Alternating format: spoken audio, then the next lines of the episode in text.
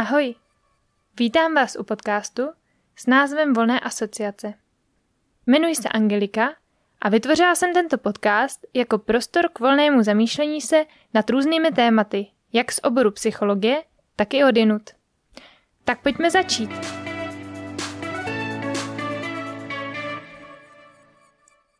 Zdravím vás u mého druhého podcastu. Dnes bych ráda začala pár otázkami či podněty k zamyšlení. Je, to je koncept, kterého bych se chtěla držet i v dalších dílech. A zkuste se prosím teď zamyslet nad tím, co prožíváte v této svojí fázi života.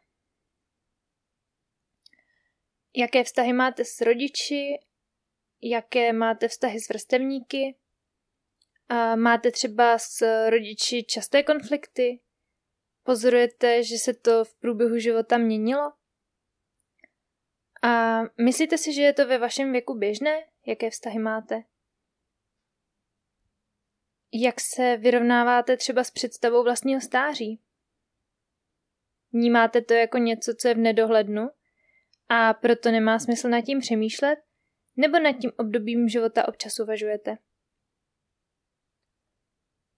A jak byste třeba lidský život rozdělili vy? Mají tyto fáze nějaké charakteristické znaky?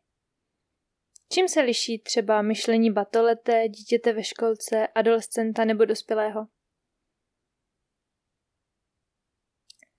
No a kam těmito otázkami mířím? Směřuji do oblasti vývojové psychologie. Ta se snaží nalézt vlivy, které působí na vývoj člověka, zákonitosti vývoje a také často hledá nějakou periodizaci života lidí. Teorie, které takhle vznikají, tvoří důležitou oporu a nástroj pro terapii a poradenství. Mají široké využití v oblasti vzdělávání a školství. Poznat a popsat normální vývoj je důležité pro rozpoznání vývojových abnormalit a tím i odlišení psychopatologie. Pro mě je to velmi aktuální téma, protože teď mám krátce po zkoušce z vývojové psychologie a té předcházelo poměrně intenzivní učení. Vývojová psychologie mě opravdu baví a pomohla mi taky uvědomit si pár věcí v mém životě, což se mi během studia psychologie stává poměrně často, nebo považuji to za něco, co je běžné. Protože mám tyhle vědomosti teďka čerstvě v paměti, chtěla bych pár zajímavých informací sdílet touhle formou s vámi. Čerpám hlavně z knihy Vývojová psychologie od Wagnerové. Tu mohu doporučit jako velmi čtivý a takový základní zdroj, a který by měl sloužit pro nějakou tu orientaci v oboru. Na naší katedře se uh, tato kniha uh, zařazuje mezi povinnou literaturu a jako zdroj využívám také informace, které jsem si zapsala během přednášek a seminářů. Ráda získávám nějakou takovou zběžnou představu o tom tématu eh, na základě nějakých videí. Já doporučuji například kanál Sprouts. Ty jejich videa vysvětlují různé poznatky z oboru. A zaujala mě například videa o teorii citové vazby anebo Eriksonova stádia vývoje. Já to považuji za skvělý, náz- na, uh, za skvělý nástroj, ale zároveň je důležité si ty informace, zvláště takto veřejně přístupné na internetu, ověřovat a dávat pozor na ta přílišná popularizační zjednodušení. Já dále doporučuji najít si tu svoji oblast nebo teorii, která mě zajímá a jít přímo k primárnímu zdroji. Pomáhá taky najít si něco, co se prolíná několika tématy či okruhy a toho se zachytit třeba při zkoušce, pokud to teda teďka vztáhnu ke studiu. Mě osobně zaujala stadiální periodizace života podle Eriksn, Erika Eriksna. Zjišťovala jsem si o něm víc informací a taky jsem četla jeho knihu Životní cyklus rozšířený a dokončený, na kterém pracoval se svojí ženou Joan Erikson. Tu taky považuji za fascinující osobnost. Ale musím uznat, že je to poměrně složitá kniha a vzhledem k časové tísni jsem mi prolistovala spíše zběžně a to asi není úplně nejvhodnější způsob, proto bych doporučila se na to vyhra- vynahradit více času. Eh, jak jsem říkala, jedná se trošku o složitější literaturu a um, na nějaké střebání informací člověk potřebuje trochu del- delší čas. Ta samotná teorie popisuje osm stádií života a ty se zakládají na vnitřních konfliktech. Ty si musí člověk vyřešit, aby splnil úkol vývojového stádia. Joan po smrti manžela dodala deváté stádium k těm osmi předchozím. To podle ní nastává po 90. roce života a člověk v něm znovu čelí všem předchozím konfliktům. Celkově se ta stádia částečně zhodují se stádii Freudovy psychosexuální teorie, ale přikládají větší váhu sociálním faktorům. Od toho um, je odvozený název psychosociální teorie. Nechtěla jsem z tohle podcastu dělat výklad o té teorii, ale myslím si, že je poměrně podstatné znát alespoň tu základní nebo ty základní teorie vývoje. Já bych chtěla probrat tři velmi významné teorie, které rozdělují vývoj na stádia. A to Freudovu psychosexuální teorii vývoje, Eriksonovu psychosociální teorii a Piagetovu teorii kognitivního vývoje. Freud je jedno z nejznámějších men psychologie a pravděpodobně každý, kdo se aspoň trochu zajímá o psychologii, o něm slyšel a slyšel o jeho teoriích, které se zakládají především na vrozených pudech. Těmi základními hybnými silami jsou podle něj put k životu, eros, a put ke smrti, thanatos. Během vývoje se jedinec učí ovládat svůj sklon, uspokojit kamžitě ty přirozené potřeby a tím, že se učí to oddalovat, se zároveň začl- začlenuje do společnosti a je schopen normálně fungovat. Finální je genitální stádium a toho nedosáhnou všichni. Může se stát, že se ten jedinec zastaví na nižším vývojovém stádiu. Erikson po něm přišel s psychosociální teorií a na rozdíl od Freuda věřil, že se člověk vyvíjí celý život. Spadá tedy pod lifespan vývojové teorie. Lifespan, lifespan vývojové teorie jsou ty, které chápou vývoj jako celoživotní proces. Na teorii pracoval společně se svou ženou Joan a rozdělil život na osm fází. Po jeho smrti Joan přidala stádium deváté. Piaget byl významný psycholog, který se soustředil na kognitivní vývoj a jeho teorie spočívá v poznání, že se dětské a dospělé myšlení velmi liší. A to nejen na základě nějakých informací a je, jejich množství, ale i tím uh, v té samotné podstatě myšlení. Tím, jak je organizováno a jaké má typické znaky. Myšlení se vyvíjí v závislosti na biologickém zrání a zkušenosti. Piaget svoji teorii formuloval na základě pozorování dětí, ať už svých nebo i jiných, ale víceméně hlavně svých dětí, což není úplně vhodný způsob vytváření nějaké teorie, ale teď ponechme stranu. Tak na základě toho pozorování si povšiml, že děti dělají stále podobné chyby v podobných typech úkolů, a to v závislosti na jejich věku. Teď se přesunu teda k těm prvním pěti stádím, které se velmi podobají, co se týče rozdělení podle let. U Freuda a Eriksna, u Piageta je to trochu, uh, trochu jinak. Prvním obdobím je tedy období kojenecké. A v teoriích Freuda i Eriksna pod ně spadá i období novorozenecké, e, což je první měsíc života dítěte, který je typický nutností adaptovat se na nové prostředí, které je odlišné od toho v mačné děloze. A kojenecké období je podle Freuda stádiem orální stimulace. Dítě skrz ústa proskoumává svět. Je možné, že dokonce nějak mm, ty věci, které si vloží do úst, považuje za součást vlastní osoby, protože ještě nedokáže rozlišit okolní svět od svého těla. Zároveň ta orální stimulace je uh, zdroj, zdroj nějakého uspokojení. U Eriksna se jedná o období vytváření základní důvěry, oproti základní nedůvěře v život. Když je tento konflikt vyřešen, vzniká naděje. Podle Piageta se kojenec nachází v senzomotorickém kognitivním období. Dítě tohoto věku není schopné uvažovat jinak než eh, tím, že něco fyzicky proskoumává, zkouší, manipuluje, je závislé na smyslech. Neuvažuje o budoucnosti ani minulosti a nechápe trvalost existence objektů, čili podle něj, když něco nevidí, tak to neexistuje. To bychom měli tedy období kojenecké a novorozenecké, které Freud popisuje jako um, orální a Erikson jako konflikt základní důvěry v ne, uh, oproti nedůvěře. A Piaget je to teda senzomotorické kognitivní období. Druhým stádiem je u Freuda análně uretrálně muskulární fáze, ča, um, zkráceně se tomu říká zkrátka jenom anální fáze, a ta odpovídá batolecímu věku, což je od jednoho roku zhruba do tří let. Freud názvem odkazuje na fakt, že v tomto období dítě zkouší svoji schopnost eliminace. To je schopnost něco pustit, zahodit a oproti tomu je retence, tedy něco zadržet, podržet. Je to myšleno jak na symbolické úrovni, někde zůstat či odejít z místa, kde být nechci, tak i jednoduše tím, že se dítě učí ovládat svěrače a chodit na nočník.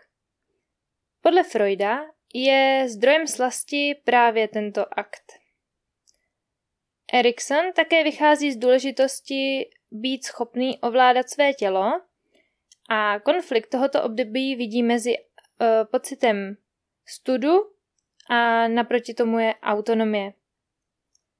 Pochybnosti se objevují, ty pochybnosti a pocit studu se objevují s tím objevo, objevováním nových schopností a hlavně s tím případným neúspěchem při tom učení, při, uh, při selhání. Odměnou tohoto období je vůle. Jean Piaget pozoroval změnu myšlení u zhruba dvouletých dětí.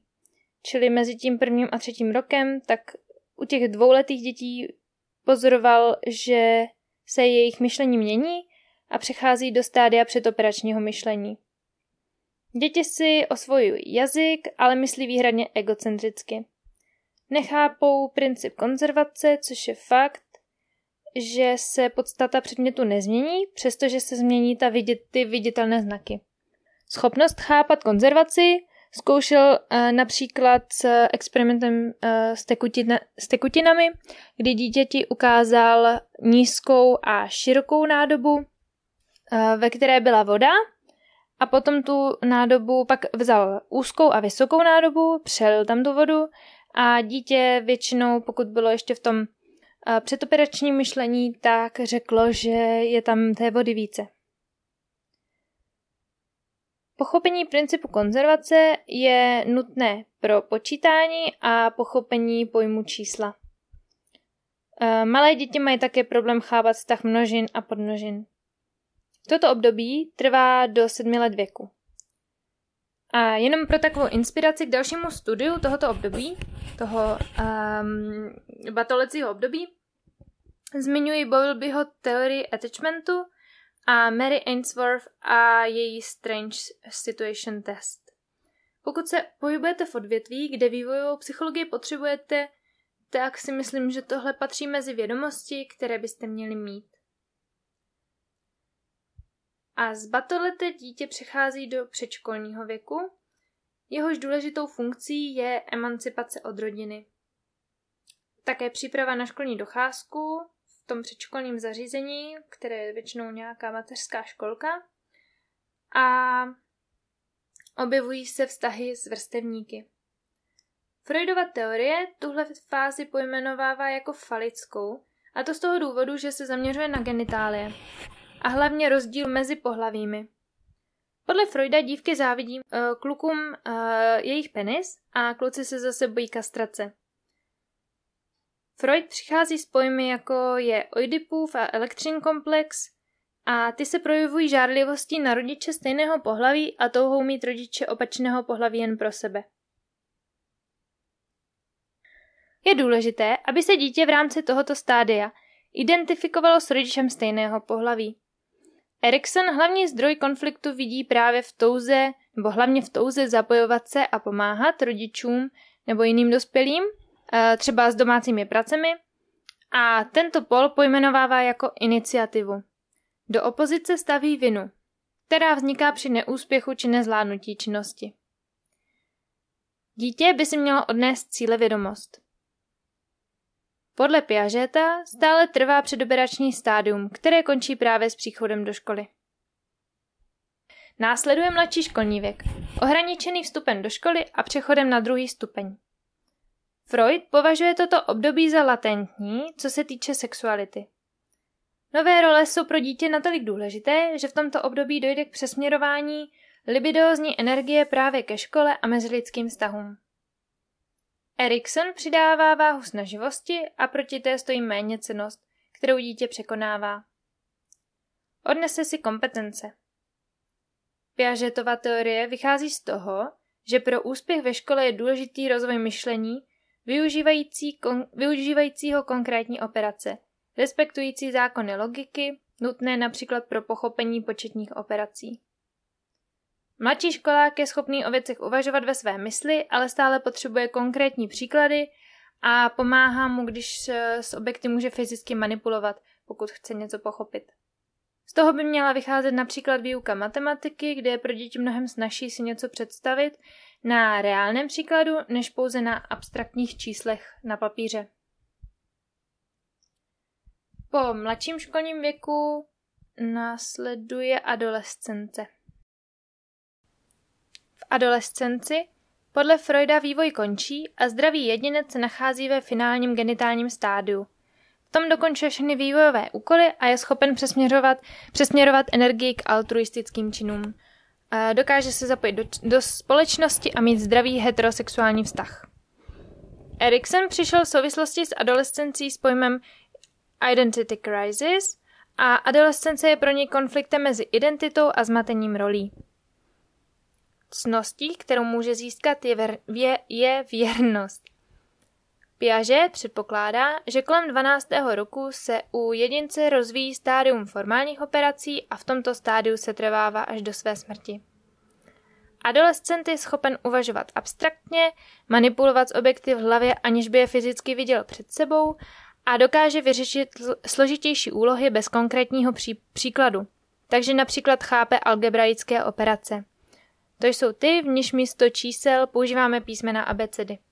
Neboli jinými slovy jim říkáme proměné. Ty zastupují konkrétní číslice. Můžeme tak určit vztahy mezi veličinami bez použití konkrétních čísel, ale to už zabíhám do matematiky a tak se vrátíme zpět k psychologii. Po dospívání následuje mladší dospělost.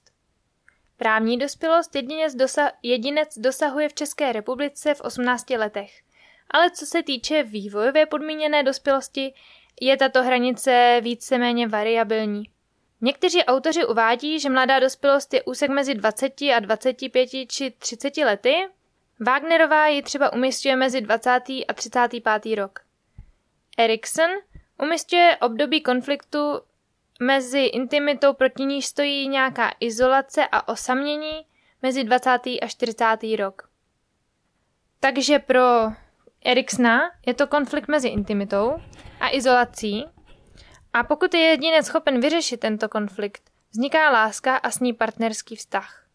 Jedná se o významné období, ať už po stránce mezilidských vztahů, vytváření vlastní rodiny či kariér, kariérního hledání a rozvoje.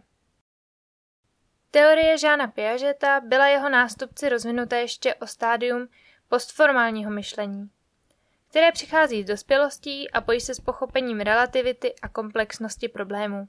Tedy člověk uh, takto myslící chápe, že není všechno ideální a občas je nutné uvažovat pragmaticky či dělat zdánlivě morálně špatná rozhodnutí. Příkladem mohou být bílé lži. V druhé polovině života Mluvíme o pozdní či starší dospělosti. Rozprostírá se mezi 40 a 60 lety věku a Erikson ji popisuje jako konflikt mezi generativitou a stagnací. Ctností je péče, která nabízí uspokojení a smysl v životě. Může se jednat o smysl, uh, může se jednat o péči o vlastní děti nebo předávání zkušeností mladší generaci, například v práci, A je také možné přesměrovat energii um, ne směrem ke vztahům, ale třeba k uh, nějaké smysluplné práci. Většinou se jedná o něco, co přesahuje vlastní existenci jedince a něco, čím přispívá společnosti a její budoucnosti. Poté přichází stáří. Podle Eriksona je to osmé stádium a osobně mi přišlo nejzajímavější, protože je pro mě zatím poměrně vzdálené a moc často jsem se nad ním ve vztahu k mému životu nepři- uh, nezamýšlela. Uvědomuji si ale, jak život rychle utíká a to už eh, jenom proto, že mi stále přijde, že od doby, kdy jsem byla dítě, uběhl mžik a nějak se stalo, že jsem se ani nestihla všimnout, kdy, uh, když jsem um, dospěla a stala se sama mladou dospělou. Pokud teda můžu říci, že jsem se jí stala. Možná to stále ještě hledám. Myslím si, že uh, to takhle bude vlastně celý život. Že si až zpětně uvědomím, že jsem se přehoupla do té druhé poloviny života a pak už možná dokonce i do posledního období života. Docela často mi to potvrzují starší lidé v mém okolí a je to asi přirozené, že si nevšímáme, jak ten čas rychle běží, až když se podíváme zpětně. Stáří nastupuje po 65. roce života a je podle mě často docela přehlíženo. Uznávám, že asi není příjemné uvažovat nad tím, že jednou budeme staří, ale nikdo se tomu nevyhne a to ani ignorováním tohoto faktu.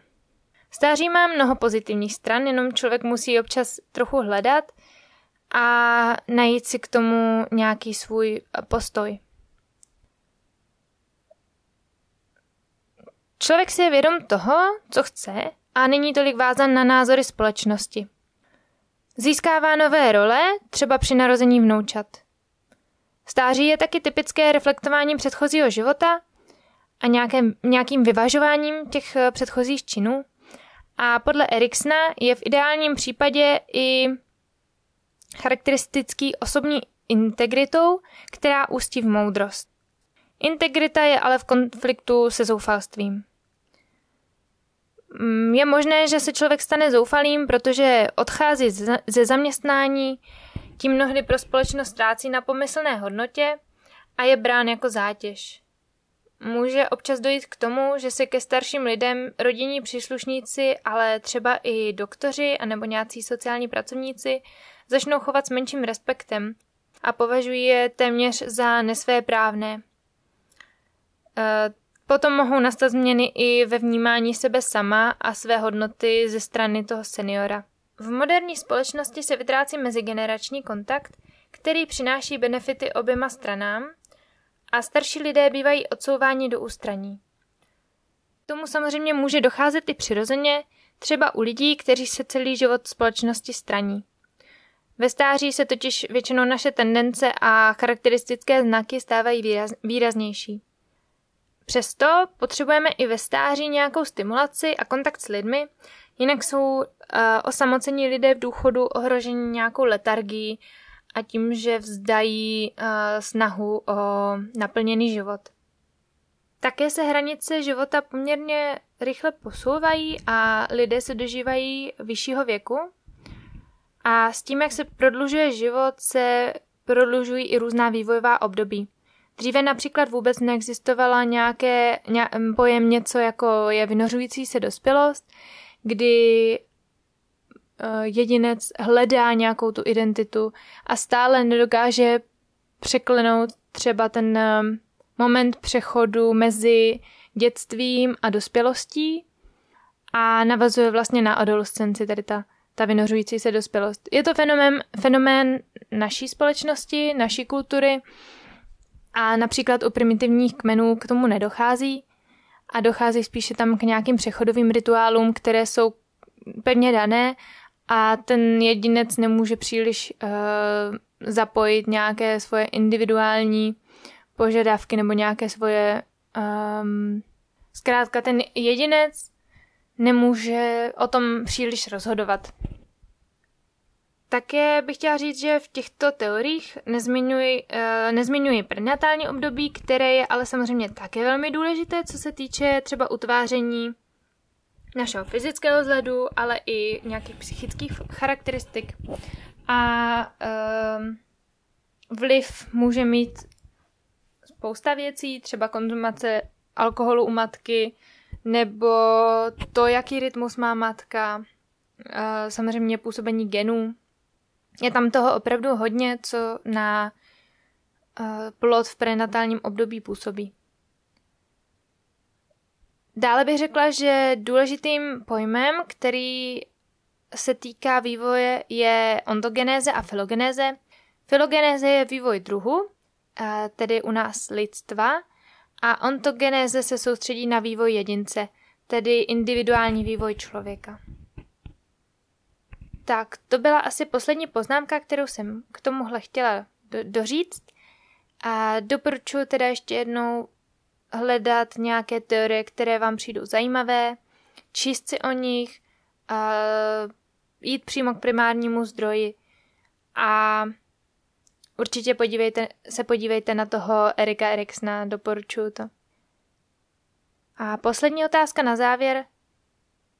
Přemýšlíte teda o stáří? A jakými změnami jste si v životě prošli? Mějte se pěkně. Hezký den.